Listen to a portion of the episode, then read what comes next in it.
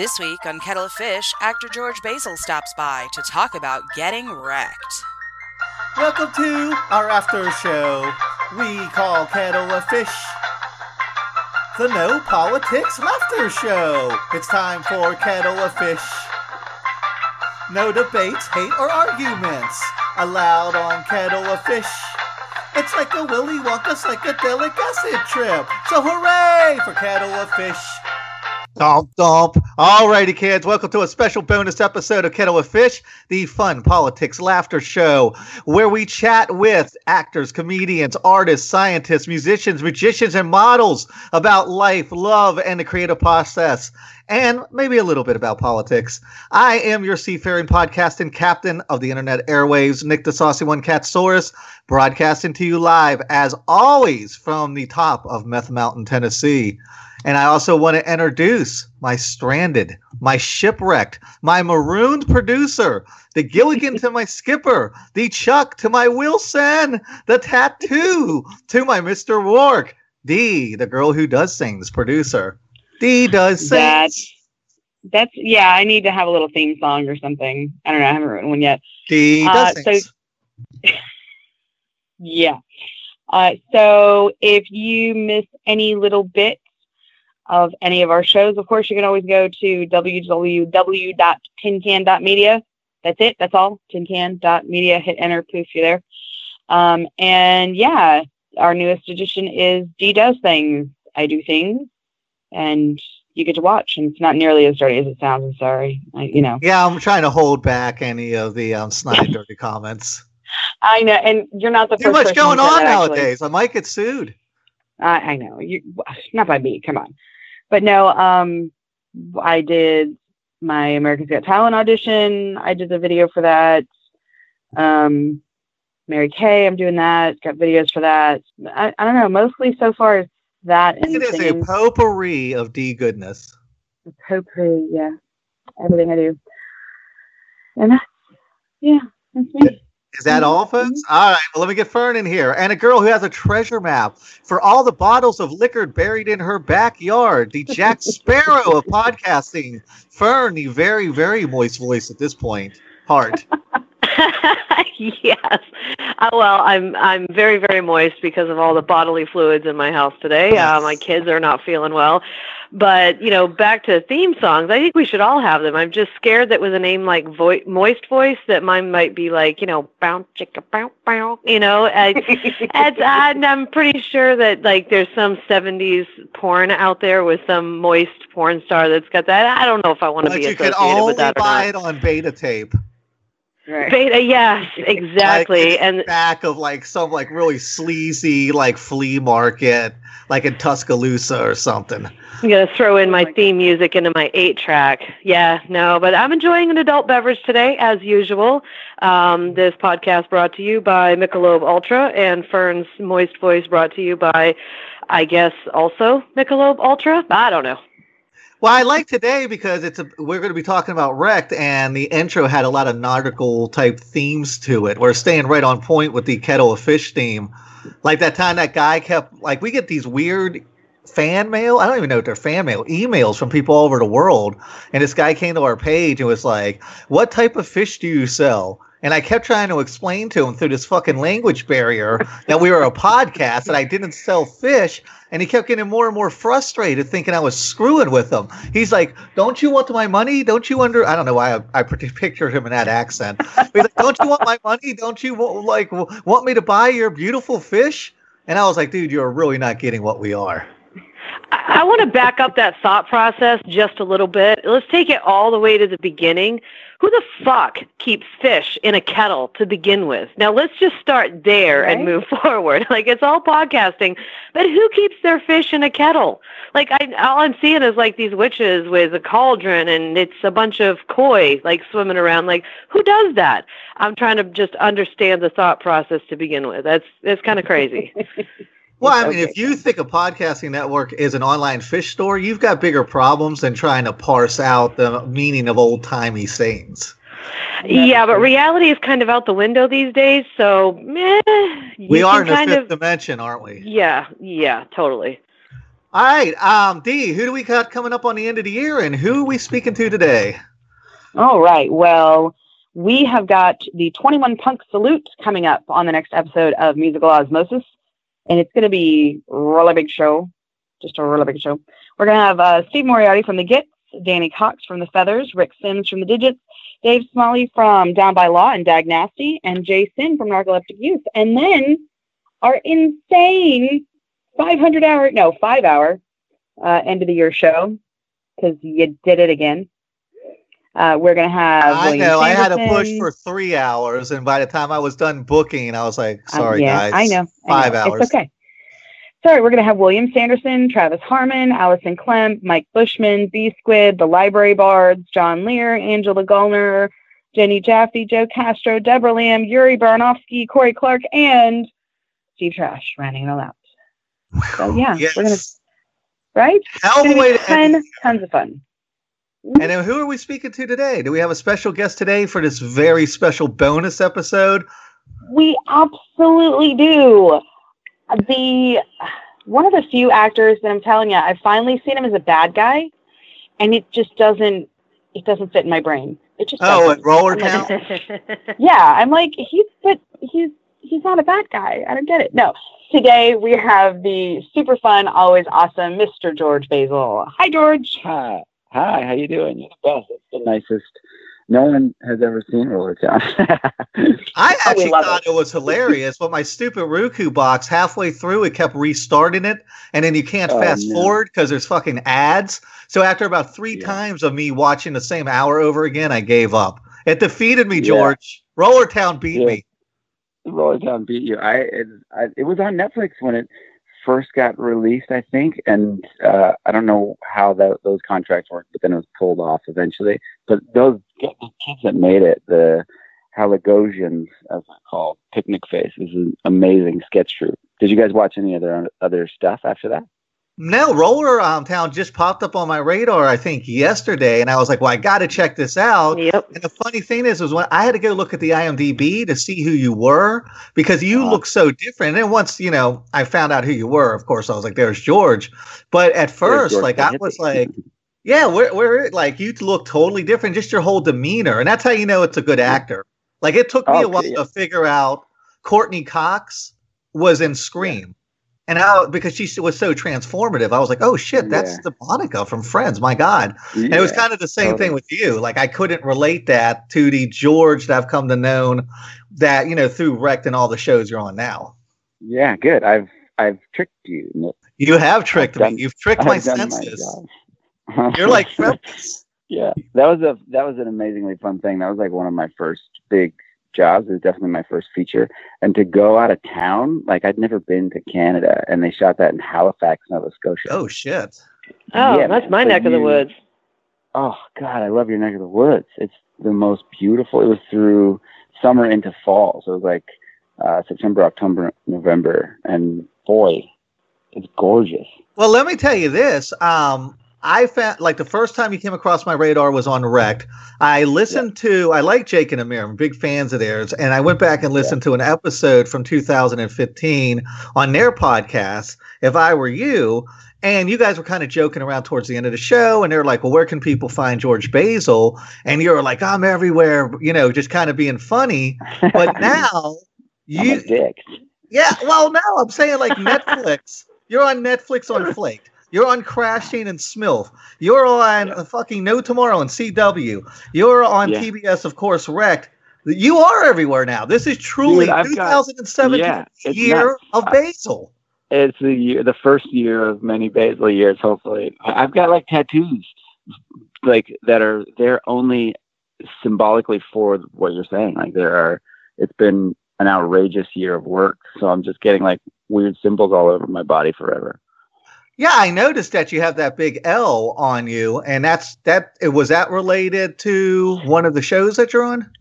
No, that's actually uh, for my daughter, whose name is Lula, but it's that Nice. Laverne L. Yeah, I got Yeah, that in Canada. It was great.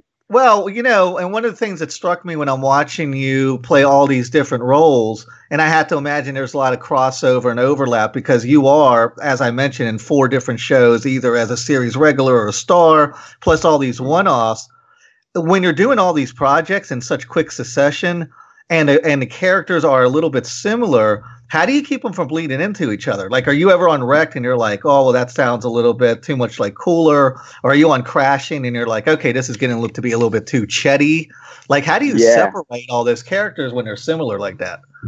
Yeah, it's it's like they've all been the same color.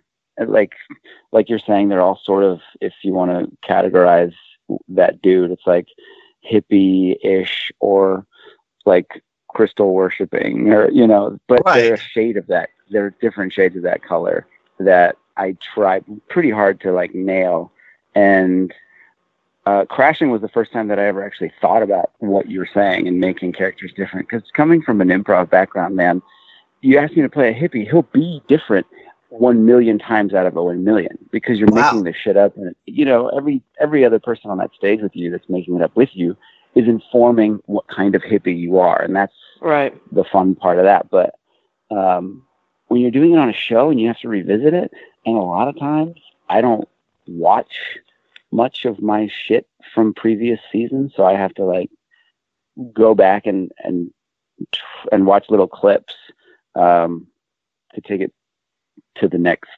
season and and figure out who that character is again. But uh, I remember doing it on Crashing and hoping it wasn't like cooler. And Pete and I talked about it, and he was pretty stoked. So I figured out I.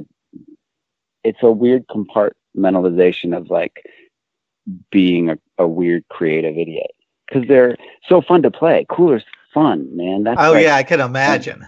Uh-huh. Jesus Christ! Like Will and Pete, and getting to improvise all these people on camera and being uh, something that's a fun character, like a stoner. It's just it's fun.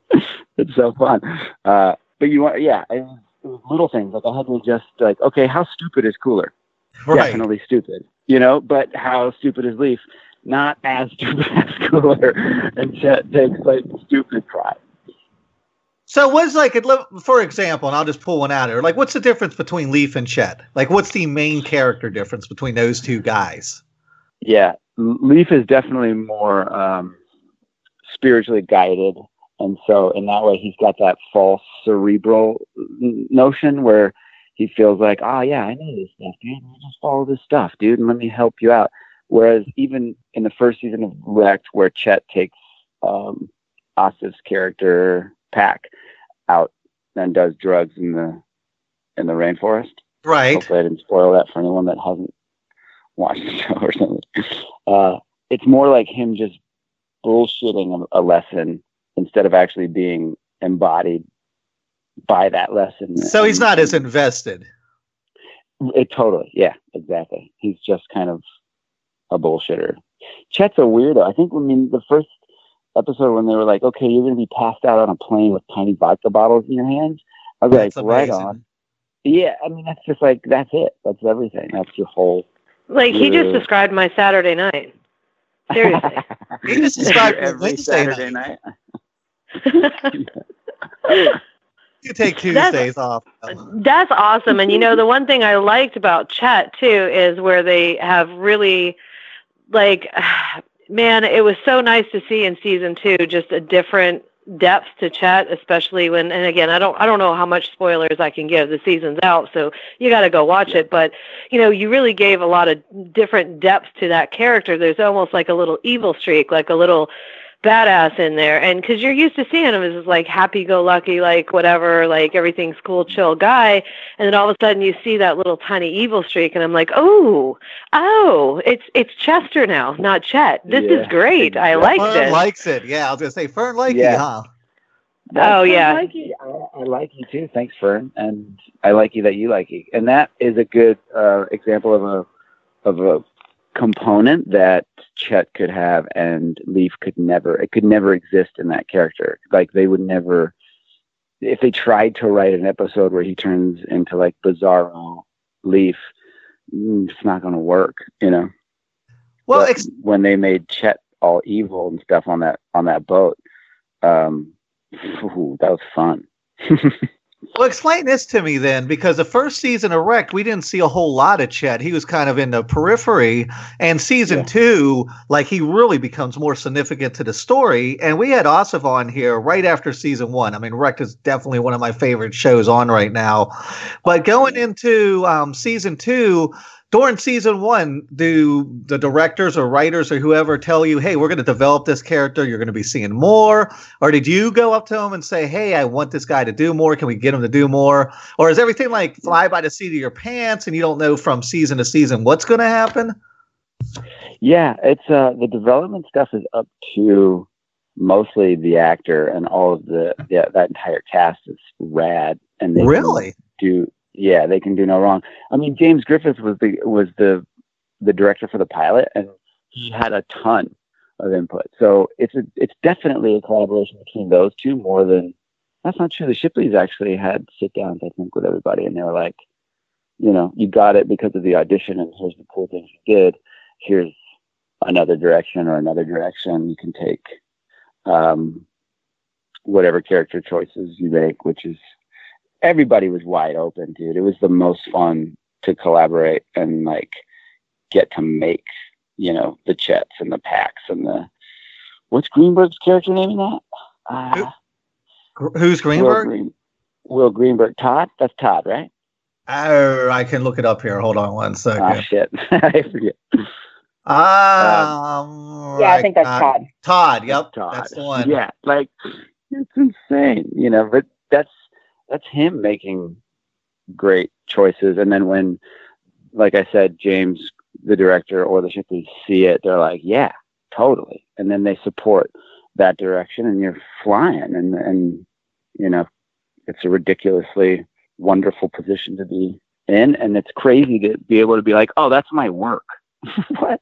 Yeah, and I mean that Wrecked, and I like a lot of stuff that's on TBS, so that's no surprise. And Wrecked is a show that just feels right. It feels organic. It feels natural.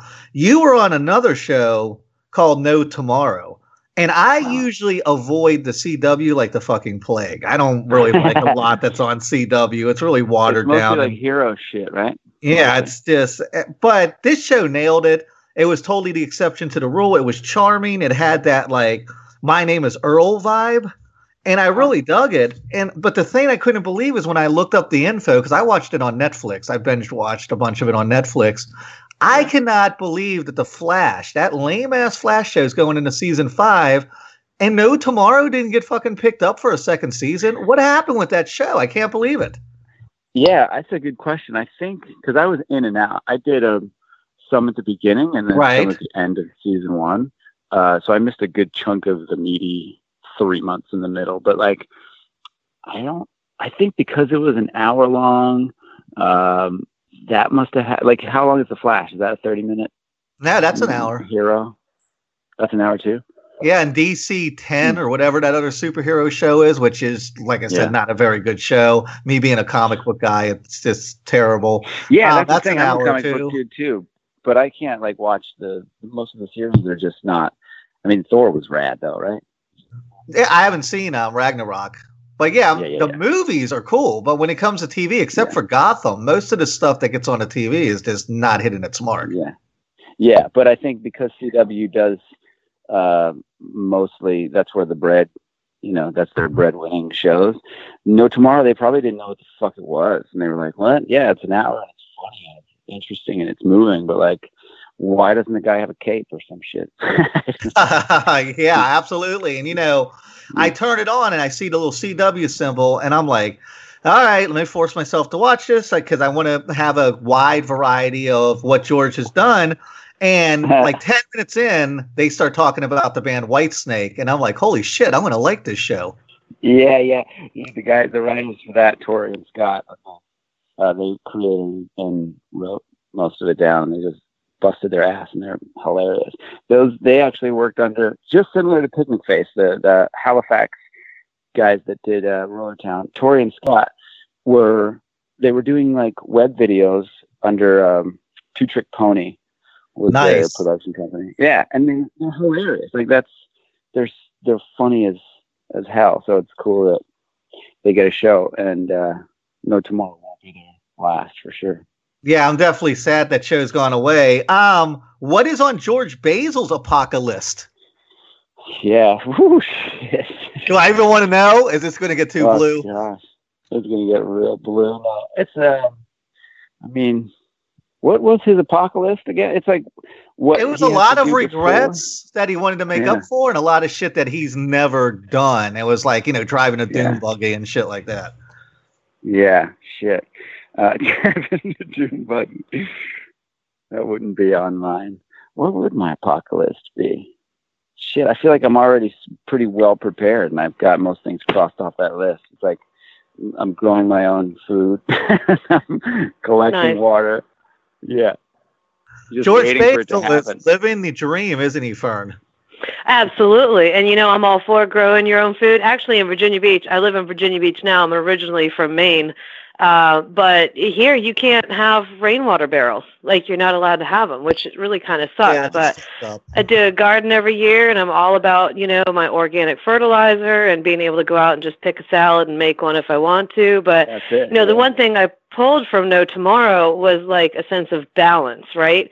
Like you can't be stuck in a cubicle with your mundane get up, go to work, come home, go to bed. And you know, that's not a fulfilling life, but you also can't like go completely apeshit either and do crazy things like all the time. There has to be a balance. Yeah. And I think that the main female lead in that kind of embodied grabbing that balance while also accepting you know the outside forces and how to how to deal with things she wasn't comfortable with but really incorporated it into her life which is you know i think if more people did that they they framed that balance in their life to say yeah you know what? I am going to do this crazy thing but i'm not going to do it like every single day.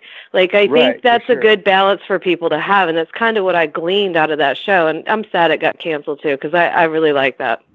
Yeah, that's I mean pretty remarkably said. But you're right. We don't. I mean, the the key, the goal for all of us at this point, day to day life, just seems to be like to face the least amount of challenges. You know, whether it's like I have a job that sucks but it's easy, I have a car that works but it's because it's new and it's easy, and uh, all that stuff. And so we just get lulled into this sort of dull drumming of life, and uh, it was it's cool, like you're saying, to to have a list, even if it is spastic as shit and completely random. But you do it every now and again because that's the only way you'll be reminded that you're living a fucking life.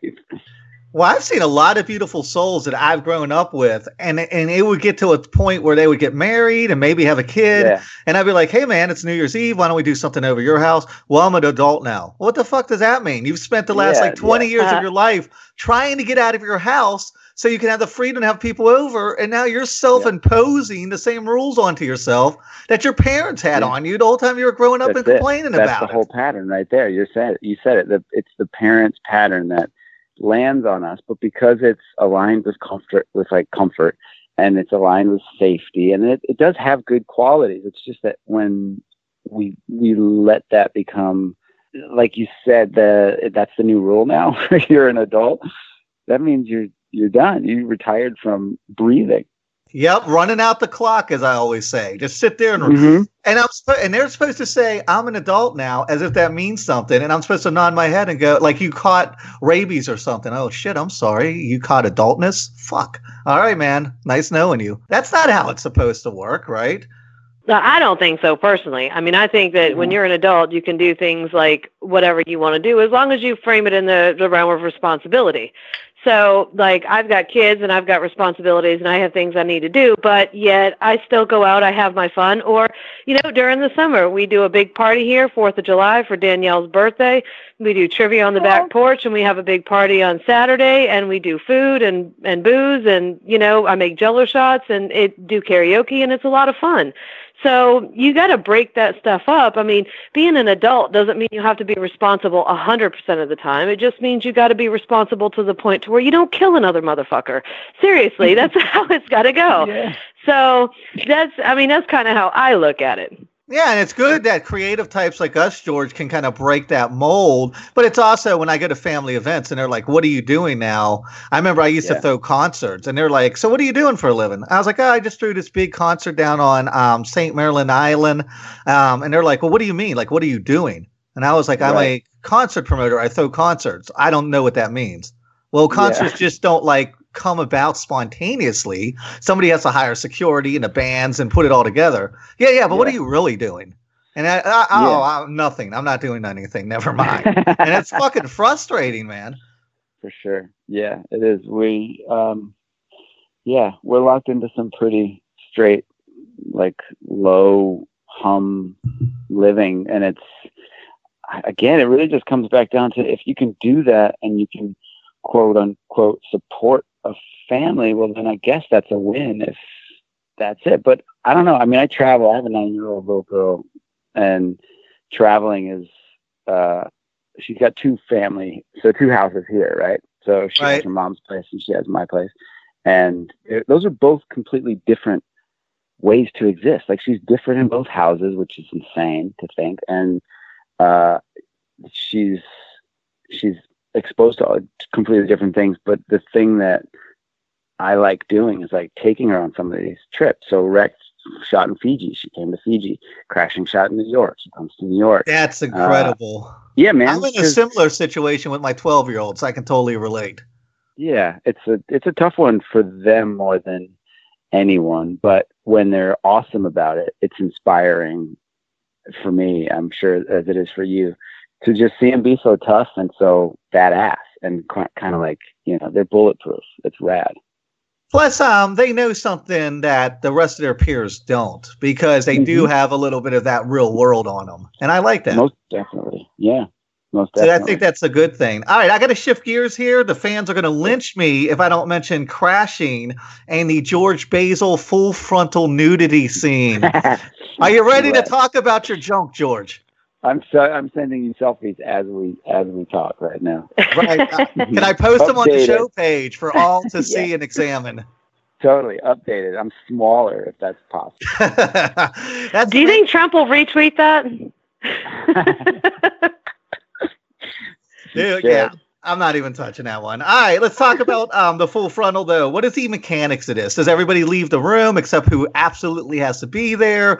Are there any kind of guidelines? I don't know how you even perform without being self-conscious about that in that kind of situation. Paint a picture for me, George. How does this go down? Sure. So most of the shooting up until that day had been done on location. So we were shooting in a house in Jersey, a house in Long Island, different places, and then that was my first day in the studio. So it's a big old studio built out in every different form and fashion where it's like, here's the hotel room, here's the bedroom, here's the this and here's that. So I'm in a partially built bathroom, completely non-functioning, uh, on a set that is connected to a mostly built bedroom. Gotcha. Um, and then um, Lauren's on the bed, and you know we go through the scene, and I had known. I found out a couple hours before. I knew from the rehearsal, to be honest, a few days before it, that they were going to want some sort of nudity, and so I was just kind of like, "Yeah, man, Judd, sure, whatever the fuck you want." Why did they wait to spring it on you? Uh, they didn't. I think they did. I think. Um, I think that it's. I think that it's something that most actors in my position would do. I don't know. It never really crossed my mind to say no. I understand why some people would that would consider themselves sex symbols or something. I understand why a lot of women would because they're so sexualized in general and like Yep. that makes sense. But for me, dude, I'm a fucking clown, and so is my dick. so it's just Nice. me and my clown Clown, dick. clown dick is the phrase for this episode. Take that, Jake and Amir. We've got the best phrase of them all. Clown dick. so Amazing. that's really as simple as it was. It was, it was like, yeah, okay, you guys are gonna need some something. Thinking butt shot, thinking you know whatever. But then as we got there and walked through it, it was never forced or anything. Judd never even brought it up as we were shooting. I was just that I was naked under this washcloth, and I knew that they were open to the nudity. And so if I found a, spot where I could make the nudity sort of comedically heightened shit, then I'd do it. No one ever said, okay, on this one, drop the towel. They were just like action, cut, action, cut, action, cut. And, the, you know, the whole while Judd's giving me direction, Lauren direction, Pete direction. So it just feels like a normal scene. And at one, during one take, it was like, um, I said something and then I just dropped it. And so then from then on, every take we did was me dropping that fucking washcloth. I do it to myself. Oh, man. you take do more than one take. How many takes did you have to do that of you and your clown dick? I did. I Clown did dick take 15. six. Clown dick. Clown dick did like eight. I probably did like fifteen.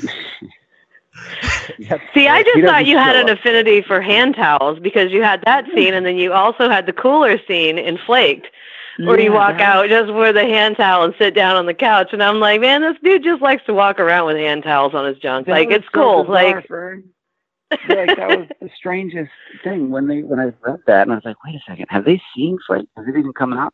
I don't think it had come out yet, so it was completely coincidental. And I was like, sure, I'm a washcloth guy. Well, you know, um, another thing that I like about you, two things really, is we're both from the Baltimore area. I'm actually from Waldorf, and when I read you're from Baltimore, I was like, kick ass, because so many. We just had um, Meryl Hathaway, who is on this season Oh, yeah. Place. She's from Baltimore, actually from Rockville, and Brandie Posey we had on not too long ago, and she's from Baltimore. And there is so much great fucking talent. I don't think people realize how much talent comes out of that, like that Beltway, DC to Baltimore area right there. There is so much Oh, talent yeah. out that way, man, and it's Dude, they don't get their was- props. No, it's true. Yeah, and uh, Martin Lawrence had just come out of like I guess DC or something when I was Yep. a kid, and I remember watching him, and it was yeah, it was uh, it's an ex- it was an exciting place to like do. Did you ever perform in Maryland or DC? No, I'm not a showed. performer. I'm just some asshole behind a mic. Yeah, same. Without a mic, I'm just an asshole with a clown dick. But I didn't. I didn't grow the balls. I never had the balls to perform when I lived in Maryland. So the first time I got up on stage was uh, was Austin, Texas. And, really? I didn't Yeah. know that. Wow. Uh huh. And then from there, New York, and then that was that. But um, yeah, it is a cool place to be from. I was I was in Greektown. My mom had me, and uh, they were living in Greektown, like Eastern Avenue, in that little Greek spot. You're Greek too. Yes, yeah, I was going to say that's another thing we have in common. My family's from Naxos, and I think I had heard you changed your last name. What was your last name before it was Basil? Oh, before it was Basil, it was Vasiliadis. I didn't actually change it though. That was Papu, my grandfather, uh, when he was coming through Ellis. The story is uh, the the like immigration agent. They had butchered his name like three or four times as he arrived and went through, you know, different customs and stuff. Blah, blah. And so the one that was stamping his, I don't even know what the fuck it would be, and, and the card with his official name on it. Um, he mispronounced his last name again because it was like V A S I L E I A D E S, you know, like Kutsurus. Holy. And yeah, so uh, my grandfather just asked him like what he saw in that word, and the guy was like basil because it's it looks like the first five letters. So was like, "Cool, do it. Fuck this." Yeah, and I always make the joke because you see all these different minority groups like being targeted, and I saw this video of this woman attacking this Greek woman, and I was like, "Oh, well, here we go, man. We're like one John Stamos fuck up away from being the next marginalized. Like as soon as John Stamos gets caught with like a hooker, people are gonna be like, Yeah. "You dirty fucking Greeks." He's So been John Stamos, if you're women. listening, yeah, be on your best behavior, man. I don't want to start like being like hate crimes perpetrated on me because of my last. That would suck. He speaks, he speaks for the Greeks. Yes, who speaks for the Greeks indeed? That's true. Um, where are you from? Originally, I'm from Maine, and now I live in Virginia Beach. I'm from like everywhere, though. I've got like some Syrian in me, which honestly, after 9/11, I wasn't telling too many people about that. Uh, Sure. uh, Native American, some Spanish, and some uh, uh, what else do I have? Oh, English. Yeah. So I always tell people I'm white on the outside, brown on the inside because that's There you go. pretty much where the mix of blood is. so, Yeah. but originally from Maine, that Nova Scotia area, like the very chill people are chill too up there. They're very very chill, very laid back, uh, very real, down to earth, and it's a it's a very different experience moving to Virginia Beach uh, 20 years ago. It was uh, it was a culture shock, but you know, it's it's uh, opened my eyes to the world a little more and made me kinder and want to put more positive out versus uh, you know, kind of staying in my hole and under my rock. So I think it's a good thing. All right, I, I want to hit this last thing before we got to get out of here. I want to talk about Man Underground because that movie, once again, I'm seeing. I got to know you first through all these other projects where you do kind of play that character. I go back and watch Man Underground, and I'm like, man, this guy really has some fucking acting chops. No That shit. is you such- watched it, dude. Oh yeah, so it was on Amazon. So I put it on, watched it. I do my research. I'm watching this thing, and it's like this is such a big process and such a big production, and it's a dramatic role, and it ends very dramatically. Do you like just going and doing the comedy and doing like these short little bits and kind of just playing these ongoing characters? Would you? Because I have to imagine it's emotionally exhausting to do a movie like Man Underground, right? Is that something you want to do more of, or are you happy in the pocket you're in? Oh yeah, I want to do more of everything, man. I don't. I just started calling myself an actor recently. Until then, it until then it just like was, you know, improviser or clown dick, and I was happy with either. I mean, I would be happy if I could reach the status of clown dick. So I hear Yeah, you. yeah. That's a tough one. It takes many lifetimes to reach clown dick, but um, What school did you Uh, go to to perfect the art of clown dick? it's Is there an academy for that? Yeah, it's in the only neutral country in the world. It's in Switzerland. And do you have to take like business classes and swing dance to get that degree or yeah, you got to have rhythm, and you got to have a, an associate's degree in business. You were Um, writing my show notes for me, George. um,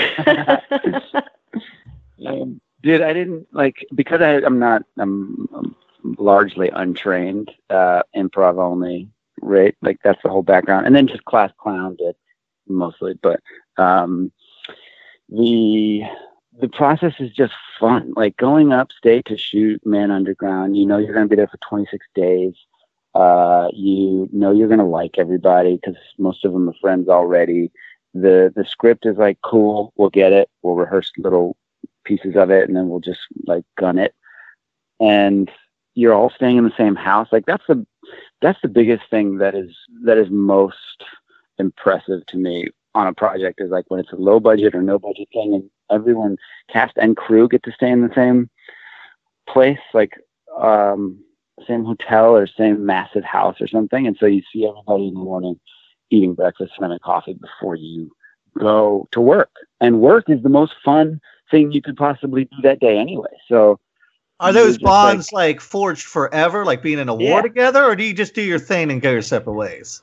No, no, when it's when it's that level, strangely, like those bonds are so much more significant than when it is just uh, an awesome job. Like if I'm in the Star Wars movie, I drive to work, I make a million dollars, and I have fun shooting fake lasers, and then I go home. Right? You're Right. not you're not going to be like, oh, hey, dudes that are also, you know, way too successful, way too rich, and way too busy.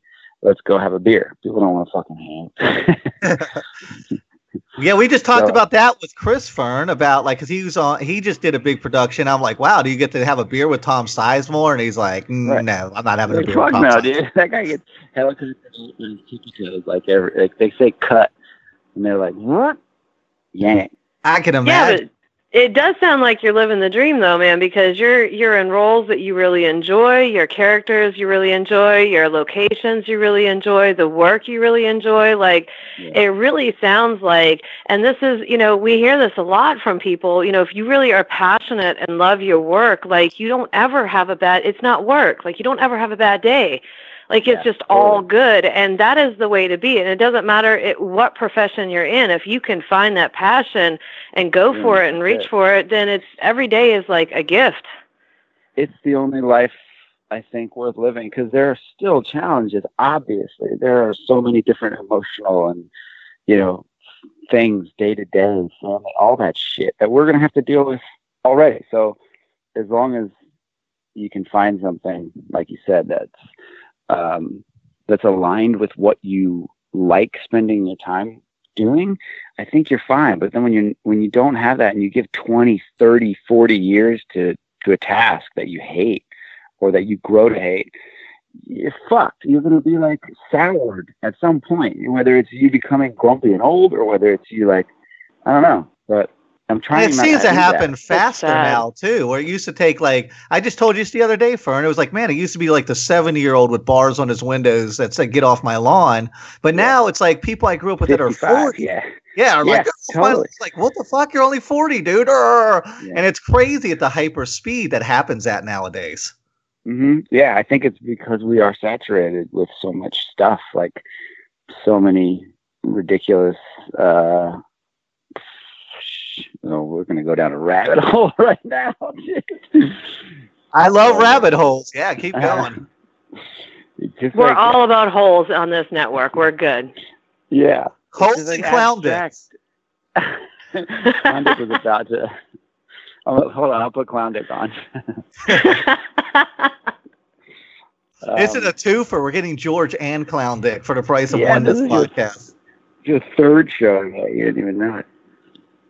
Well, and here's the thing: when you look back, just to kind of talk more, and then I'll let you go, but just to kind of expand on the whole running out the clock lifestyle to what you do. When you look back at like your college humor videos, and Dee and Fern just could not stop going on and on about your hangover videos. oh Jesus, Oh yeah, dude, that one's fun. That's gotten Tori. that That's- is that's- that's in my tomorrow. brain, man. Oh my God, that is so me. The goggles and the roller skates and the vomiting and the hair of the dog. I've made that mistake more than once. Oh my God, that is so true. Yeah. But all that It's- college humor and funny or die stuff, when you look back on that, are you like, I'm glad I did this, this got me here? Are you like, man, I can't believe how unseasoned I was back then? Do you look back with fondness and go, those were the days that were so simple? Are you nostalgic about those days or are you critical, like hypercritical of yourself? Yeah, I think the the the criticism, I the only way that I can combat that is by not ref, not actually seeing the work, not looking at it, because it doesn't do me any good. I don't learn anything from watching me. I just sit there and like put tiny needles in myself. So I don't do that, but nostalgic for sure. Grateful as fuck forever. Like think of thinking of college Right where I made. That's that's where I made every friend I have in Los Angeles. I didn't know the college humor people in New York, but then what's interesting is making the move to Los Angeles. You meet all of these people that you heard about or your friends were friends with in New York, and then you finally meet them here, and it like exponentially opens up your your social group and your friend group and that's your work group here you know? Like those are the people that you, that do approach you and they're like hey man you want to do this one day? Because this would be fun and so yeah that's And I get that too, because I'm just like some little humble guy in Tennessee that does this rate, you know, this little podcast out of my house. And I started meeting people, and it wasn't a situation of, hey, like, can I do this project or audition or anything? People were just like, hey, you want to do this project with me? And it was just so organic and natural, as opposed to this idea of, I'm packing my suitcase and heading to Hey, LA to be a yeah. star. Like, it doesn't work that way, at least not always, and not now anymore, at least. No, and I don't think it should, uh, because then you just, I don't know, that that might be too much gravy on your mashed potatoes for anyone. Like you move to a place because you want to do this thing, but that thing can never actually be the thing you're thinking about, right? Like we're we're sold on this great dream of wealth or uh, certain things that we associate with freedom, but like that's it's not real. That's like a it's an abstract vision of like trying to find just like real happiness. There, see, that's the rabbit hole that Clown Dick has been trying to force us to go down. Clown Dick should start his own back. religion. he got me by the back of my hair, and he's like pushing me around. Uh, I would be in the Clown Dick cult. Well, I remember years ago, I had a friend that was in a semi-famous metal band, and we went out to a club, and people were like asking for his autograph.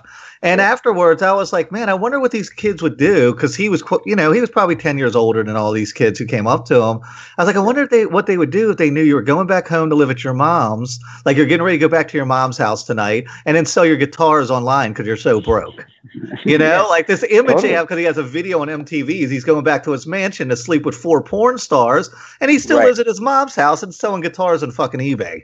Yeah, absolutely. It's it's we find these like really sinister ways to to to punish ourselves by thinking that another life is better than your own, or like, man, that guy's like you said, that guy's a rock star. That guy's this or that. Uh, that must mean this, but it's like, no, we all have the same exact shot at the same thing. But I don't know. We we stopped like listening to it or some shit. I don't know. That's why I don't watch TV and stuff, but I don't know if that helps or hurts. I guess it depends on what you're watching. All right, we got to get out of here. Before we go, George, this has been a complete delight. Um, Yeah, man. want to end with this. No tomorrow, not coming back. Wrecked. I saw it's getting picked up for season three. What's going Yeah. on Crashing and Flaked? Because I imagine it's hard on Netflix or Hulu. Like anytime a um, show goes past season two, it's really good. Like it's so hard to get a season three or four on those Most definitely, yeah. Oh yeah, it's hard to get a season one off of pilots nowadays for sure. But uh, yeah, so Crashing is going to get a third season as well. Nice. Yep, and uh, that's going to be great. Flaked doesn't have a very concrete end or like revisit date. So, you know, we had the second season, and basically anytime I get together with David or Ruth or Will, it's just like, hey, Well, Will Arnett's a powerhouse, right? He can do Yeah. anything he wants. for sure, and that's what he did with Flake, and he, yeah, he nailed it. But uh, uh, um, uh, yeah, if you wanted to to bring it back when he has time, for sure, and we'd all be totally on board because it's so fun. Yeah, Will Arnett's another guy I sweat. That guy is a fucking genius, madman. Yeah. I love yeah, Will. we just He's we great. just watched Teenage Mutant Ninja Turtles last night, and man, he's rad in that. He's so good. He's good in everything. Everybody that came out of that little pocket is great. Fern, I know Yeah. you're dying, so um, I guess you can have the last word if you want, because I know you're back there probably getting ready to pass out from illness. Yeah, I'm actually like freaking out here because like I had some serious internet. I got I chose this week to switch over from Cox to Verizon with my internet and my cable and everything. And I shit you not, dude was out here six hours with the install and then the next two subsequent days out here four hours just trying to unfuck whatever he fucked up. And I was like, you don't understand. Like, I have research to do and I want to watch this. But once I started on Flaked, and I've checked out No Tomorrow, that's a fantastic show.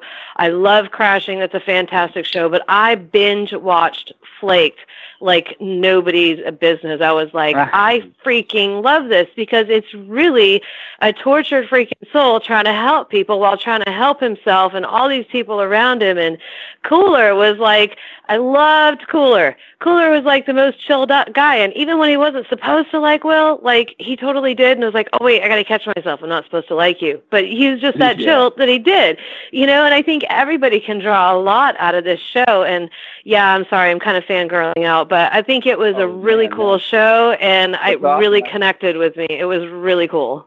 That's so nice of you, Fern. Thanks. I'm glad you liked it. It was, um, like I said, I'd jump at at the chance to go back to this and shoot another season of it because it was just so fun to be cooler and like to get to improvise with a hero of mine. And uh, yeah, Dave Sullivan was was amazing. The guy who played Dennis, like, and uh, the um, the police officer Bob Wisdom. Ah, yeah. Ah, oof, I mean, come on. Like from The Wire, he's he's from so much stuff that I have actually gone to. I had to watch The Wire to the Baltimore thing, uh, but you you just watch him and you learn. Like in every moment, you're learning something. It's cool. Um, but yeah, I'm glad you liked it, and it was really cool and dark, and like it was shot so sort of gritty and gross and alcoholic-y, you know. Right, right, and you know, if there's ever another hand towel scene, I expect to see a clown dick tattoo added to the uh, to the Oh, God. to the collection. I think you're asking for a little bit too much, Fern. That would take a lot of it. That's just a red nose. Dude, that would be so funny. Maybe on, you on your belly, like right where your belly button is with an arrow, would be a little Yeah. less painful. I don't think you want that as a tramp stamp. No, Reverse tramp stamp. Even worse. All right, A hey, Trump before you. stamp. Oh no, I'm. s- I try so hard not to bring the politics in because then you get Oh, hate yeah. mail. You know what I'm saying? But know, yeah. you did a Um, great job. before you go, season three of Wrecked, one of my favorite shows. I know you can't give away too many spoilers. I don't even know if you know anything about what's going to be coming up on that. What can we expect? Not yet. I don't know anything yet. We haven't started any like table reads and stuff, but I know like a month ago they went into the writers' room, so they've definitely got it all lined up and they're fleshing it out. And I think all I know from, I mean, from the last episode is we're going to be on this demented island with some like insane billionaire, and I think he's going to hunt the shit out of us, and that's going to be so insanely fun to do. When you imagine what's going to happen, like if, between season one and two, if you have an image in your head, I think this is where it's going. Does it kind of hit the mark what's in your head, or does it go way off anything you could ever imagine? Oh, I mean, gee, like I feel like that show's so outrageous, you could never just guess. I don't even try to guess what's going to happen.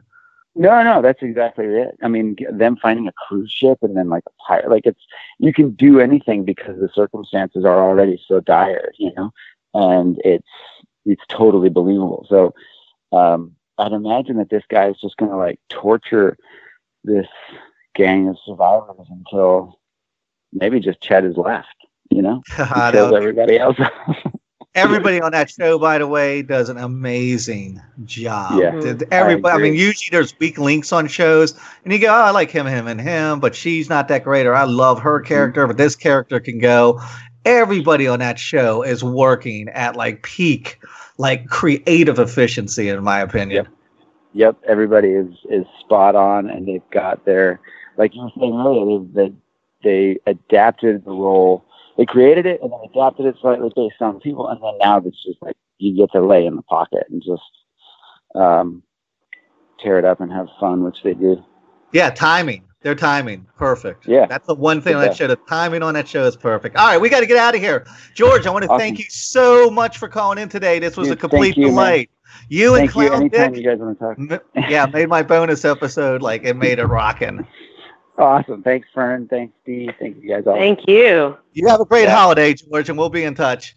Okay, man. You too. Thanks again for having me. See you. All righty, we're gonna get out of here. D, um, I know you're back there. Do you have any parting words for all the fans about D does things? You got some new videos coming out this week. I do actually have a new video coming up tomorrow with a contest slash giveaway. So definitely head over to facebook.com slash DE does things is D-E-E does things.